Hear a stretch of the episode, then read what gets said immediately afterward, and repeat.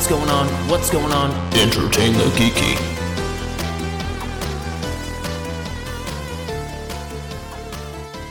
Guys, what's going on? Your buddy Chris here with Entertain the Geeky.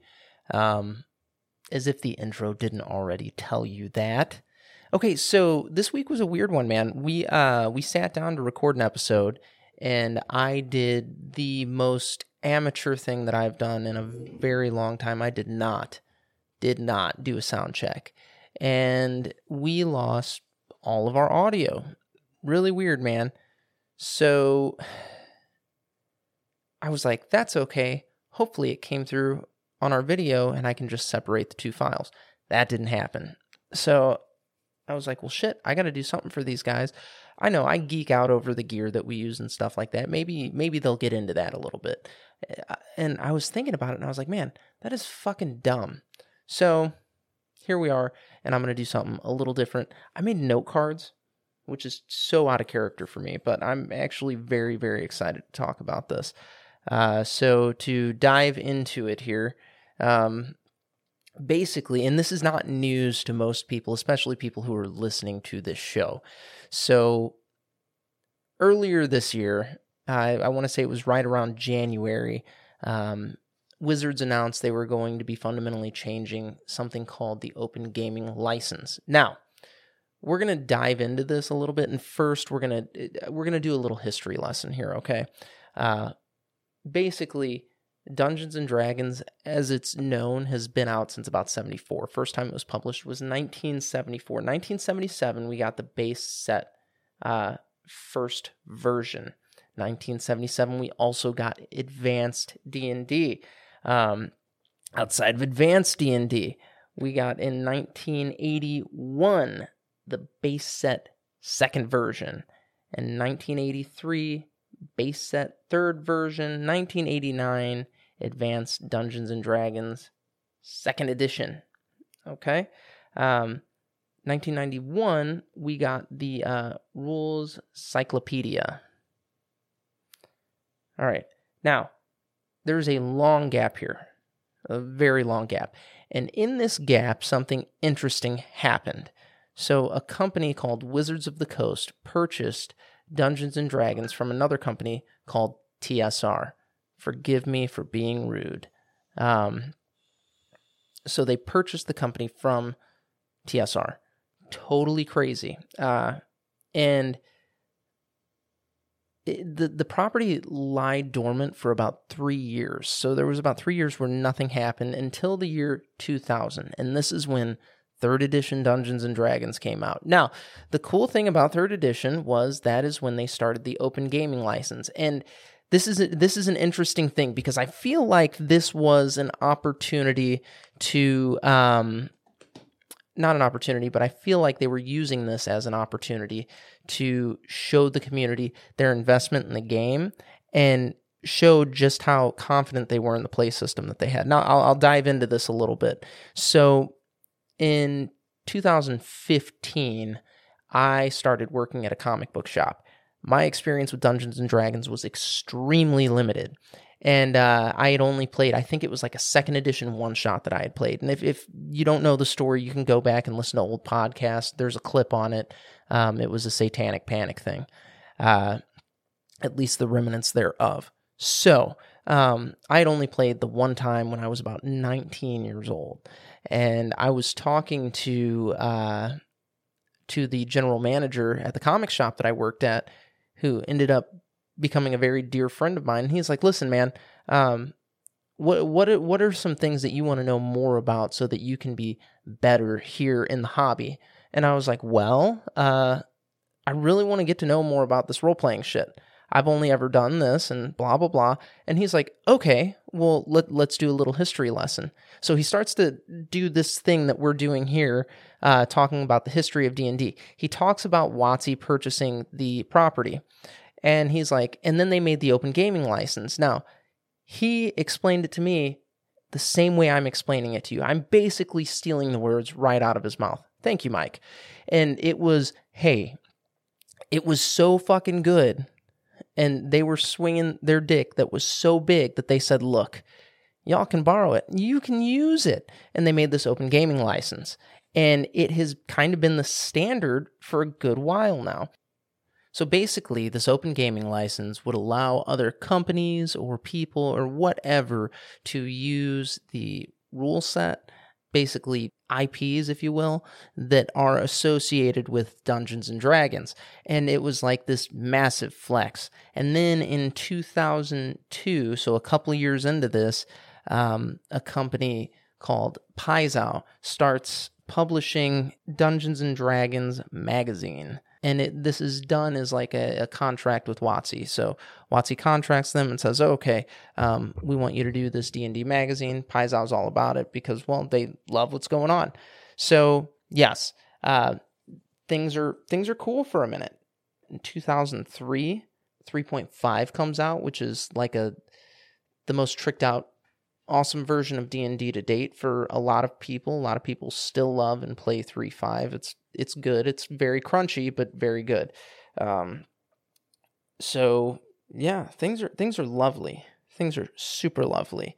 Uh, 2007, Wizards chooses not to renew their contract with Paizo. Also in 2007, Wizards announces fourth edition. Now, because of how well received 3.5 was, Paizo was like, okay, we're going to use this open gaming license thing here. We're really worried about what could potentially happen to this play system that we love. So in 2008, D&D puts out 4th edition. Paizo starts the open play test for the Pathfinder RPG. Very, very rad time.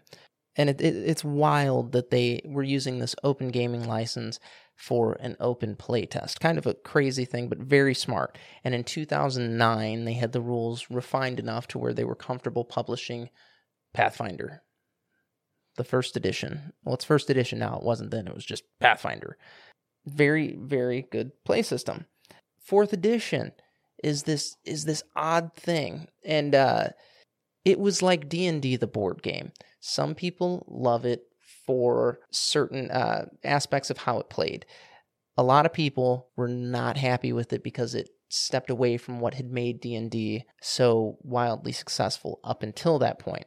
So yeah, it, it, it's it's like a, a bittersweet thing for a lot of folks. Now, in 2014, Dungeons and Dragons 5th edition came out. And wow, my reintroduction to D&D after playing a one shot of like second edition was this 5th edition D&D and it was so it was so polished at least it felt that way it, it didn't feel too crunchy especially being that I was new to playing again uh, you know new to playing not again but new to this play system new to Dungeons and Dragons because I really hadn't played much up until that point and it was elegant in its simplicity. It flowed well. Really, really worked well for role playing. It it seemed like a almost perfect system. There were some little issues with it, but it remained largely unchanged. Well, it I mean until now. It's been it's been almost a decade. It's 2023 and well, 5th edition is still the current D&D that we're all playing. So freaking wild, man. But we're to dive into 2018. So in 2018, Pathfinder does another open playtest after, you know, a decade. And in 2019, they produced Pathfinder second edition. And it's been successful. I don't know if it had the uh had the initial influx of players that maybe Pathfinder first edition did. I I don't know what any of their numbers look like. But every every one of us that is in the uh, role playing game community has known that that was an option. A lot of folks picked up the playtest and enjoyed it. So, yes, second edition is now a thing. And then we're gonna fast forward a couple years to 2000. Uh, you know, 2020, 2022, 23. Um, some weird stuff starts happening at Wizards. So this is this is where this episode gets a little off kilter um, but basically, one of the things that Wizard says is in a press event, I, I should have an audio clip. This is not the face of the hobby anymore. Uh, and I think there's been mistakes made in years past where people assumed that D&D players were all, you know, white dudes in a basement. Um, which is which has been a faulty assumption for a lot of years and gets more and more false every day. Uh, and so it's in my viewpoint, honestly, guys like me can't can't leave soon enough. That's fucking weird, dude. Like that's a weird thing to say. And what the fuck, man? Dudes like me can't get out of it soon enough. So there's a there's a term, and I, I guess first I'm gonna present a concept to you guys, and it's one that you're already familiar with. If I'm running around telling you how good I am, I'm probably not that fucking good. And you're smart. People are smart. You're going to pick up on that. You're going to understand that uh, this is kind of a dick move to probably overshadow some other shortcomings. It's called virtue signaling. Um, so, this is clearly like a, a virtue signal thing. Of course, we want as many people involved in the hobby as possible. Nobody gives a shit what color they are unless you're a fucking asshole. So, you know, that's it's not really an issue for us as players and if you're involved in the community in any way shape or form i i think that's well known. Like we want everybody to play d&d because we love it. So very odd right? Very odd thing just i don't know just a weird stance to take. And then they do this other thing where they're like all right well we're going to take away um, racial debuffs. Again odd thing man every everybody is made different you might have shortcomings, like as a human being, but then you have strengths elsewhere. And to uh, to like glance over that from a role playing perspective, is you're robbing players. It's it's a very odd thing to me. I think it's bizarre. And then they get rid of half races because that was the most racist, egregious thing ever. Having half races, that is. Okay, people that are biracial don't exist. Therefore, they could not exist. And make believe land? Like, come on, man. Dislodge your heads from your asses over there. Quit your virtue signaling bullshit. We know you're a massive corporation that brings in a bajillion dollars a year. You show, you show your profit statements. You've been killing it. You have been killing it. And it's been shows like Stranger Things and stuff like that that have really helped skyrocket um, the amount of people that have been playing Dungeons and Dragons. That and we have a fucking a community that wants everybody to play. We want engagement by more people because we love this and we want to share it with people. So it, I'll get off my soapbox there. Totally just ridiculous shit that these folks over at D&D or at Wizards were doing. So then this year, 2023, they announced uh, fundamental changes to the OGL and how it, it basically they were they saw money that they could have been making on um, the backs of folks who were using the open gaming license and they said, okay, we want that fucking money. So we're going to change this so that we, these big companies that are making lots of money off of us, so that we get their money. And dude, fucking Backlash City.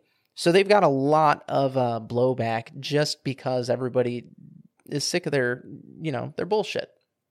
Then they do this, and people are like, man, fuck you wizards. And this giant this giant thing starts happening where everybody uh, starts jumping over to other play systems or publishing new play systems.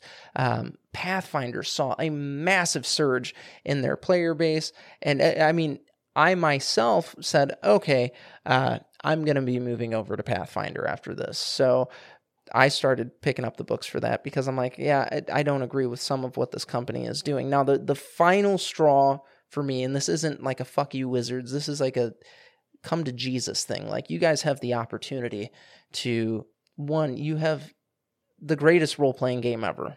I think that's what you call it, something along those lines. But you have a property that people love, man. We love it. And you have years and years and years of just lore, nostalgia, everything that people like, you have it in this property of Dungeons and Dragons and the fact that you're the fact that you're trying to be so you know stingy with it is just kind of baffling to me. But the final straw was uh, when Pinkerton agents showed up to a guy's house for magic cards that he got by mistake. Um, that's that's actually for me. That's when I said, okay, I'm totally withdrawing from anything Wizards of the Coast. You're fucking slimy, dude. It's it's it's yucky, man. It's yucky to send Pinkerton agents to a dude's house for getting cards that he shouldn't have, threatening him, harassing his neighbors. There there was a lot involved with that. I think there might be open litigations regarding it. Don't quote me on that, but really odd thing to do. It's a fucking card game, dude. It's a card game. Now, this guy was an influencer, opened him on his YouTube channel. That's what really pissed him off because they're like, man, fuck you. You guys put out spoilers for this shit anyway. Like we know what's coming out before the sets come out, so it's kind of weird that you would become so butthurt here. But you know that's neither here nor there. So that was my withdrawal from uh, Wizards of the Coast altogether, and that's when I went out and purchased all the Pathfinder books that I would need to start playing. And I let my players know. I said, okay, hey. We're going to finish the campaign that we're on in fifth edition, and then we're going to be switching over because this isn't cool. But one of the cool things that came out of this was the folks at Paizo and several other companies said, okay, we're going to throw an orc at you. Basically, they wanted to create their own open gaming license and they called it ORC Open Role Playing Creative. They just wanted to name it ORC. Let's be clear. It's not owned by Paizo or any of these other companies that are involved in the creation of it. It is basically for the gaming community at large to use and expound upon because they love the idea associated with the open the original open gaming license which was to grow the community and get the most creativity and ideas and the best possible version of this role-playing game out there. So that's kind of what we have with the orc play thing. And one of the other things it Paizo like was a massive spearhead here and they they used their big dick energy to say, oh, yeah, by the way, Pathfinder second edition is going to be, uh, we're going to re release all the books orc compatible. Anything that you already have with second edition, though, will be in line with orc. You can use it with the new books. There, there's not going to be any issues there. It's just we want to, one, maybe refine a thing or two. Two, we want to be using this license, not the open gaming license. So kind of rad there. And I'll try to post some information on the orc, the open role playing creative, here in the description of this, but totally wild thing. Really fucking cool. If you guys have not already, go to entertainthegeeky.com. You'll find links to all of our social media there, past episodes, all that. Do me a favor, like, comment, subscribe. We need y'all to grow, and we love doing this. And by we, I mean me and Jason. Jason's obviously not here right now, but the team here at ETG. Also, Merle's Truck Stop in Maine will be free through the end of July here. So through I think it's the 31st or I don't know how many days are in July, but through the end of July, you can get a free copy of Merle's Truck Stop in Maine using the promo code geeky. Thank you guys. As always, stay geeky. Well, uh, this entire conversation is obviously in the wake of the OGL controversy. So, uh, yeah. my first question would be why is it that uh, management feels the need to change the OGL in the first place, or at least felt the need to change the OGL in the first place? Yeah, uh, so we still have a lot of real concerns about um, big media corps moving into the D and D space, um, new technologies that weren't considered when the OGL was first written, um, the emergence of some hateful content that's coming around out there. Uh, when you have a bigger community, you have a bigger duty, and uh, we're just worried about the impact of some of these things. Mm-hmm. And that was the origin. I will say that um, I've been at Wizards for a couple years now, and this was in process when I got here. So these concerns have been a concern at Wizards for a long time. Uh, and uh, I was part of the team that picked up the ball and, and continued forward with it. Um, but that was the those were the motivations behind it. Is, mm-hmm. is worries about and when I say big media corps, I don't mean Wizards big. I mean like Meta big. I mean like Disney big. That's the kind of stuff we were actually worried about. Mm-hmm. So specifically, uh, like in what way were you worried about a, a, a company like Disney, uh, like somehow mm-hmm. interfering with D and D? So under the uh, OGL 1.0a is written, you know, there's quite a bit of things you could do with the SRD. And um, just as a for instance, this wasn't a specific concern, but you asked for an example. Mm-hmm. Uh, let's say that you were a large um, social media company that had built an amazing social media platform, and then you'd use those dollars to make um, a virtual reality metaverse, you might say. Let's say mm-hmm. you were mm-hmm. some unnamed company that had done all those things, and then you decided to make a uh, D&D virtual reality space where people could come and play D&D in VR. Well, as written, we wouldn't be there at the table to talk with them about what's true to D and what's not. Um, mm-hmm. And we would be very concerned about where a company like that, that has not had a great track record, honestly, with how it, manages its community and what it allows people to do on its platforms, what they would do with D and D. Um, and so we were looking for ways to be at the table when those conversations take place. Okay. Uh, so even aside from that though when it was released uh it obviously there were the the the reach uh the potential reach of the ogl stretched far beyond anything like a megacorp like disney. Can you provide an overview of the de- decision making process that went into the original wording that was uh leaked? Yeah so the the things that were in 1.1 uh that was a terrible way to approach the goals we had in mind uh, mm-hmm. which is why it was such an easy so it was easy for us to do a u-turn and abandon those right away because it was one of those things where um, piece by piece it seems like you're making a good decision and then you end up in a terrible place. Uh, and uh, we're grateful to all the feedback that was so strong and so clear that allowed us to uh, see for ourselves where we had gotten ourselves to. Uh, the because the mission was never about hurting the community the second the community was hurt we dropped it like a hot rock because we didn't want that wasn't our mission. Um, I you know the the people ask why are royalties in there? Well, that's the idea was if you're a giant corporation, that would be a huge deterrent to you. And the thinking was you can see in the the numbers that were in there that there was supposed to be this area where it didn't matter, where if you were a small creator it would be fine. Mm-hmm. That's all by the wayside though. It's very clear that that all that stuff in there was a huge problem for creators. So we just we dropped it and left because that's not what we're there for.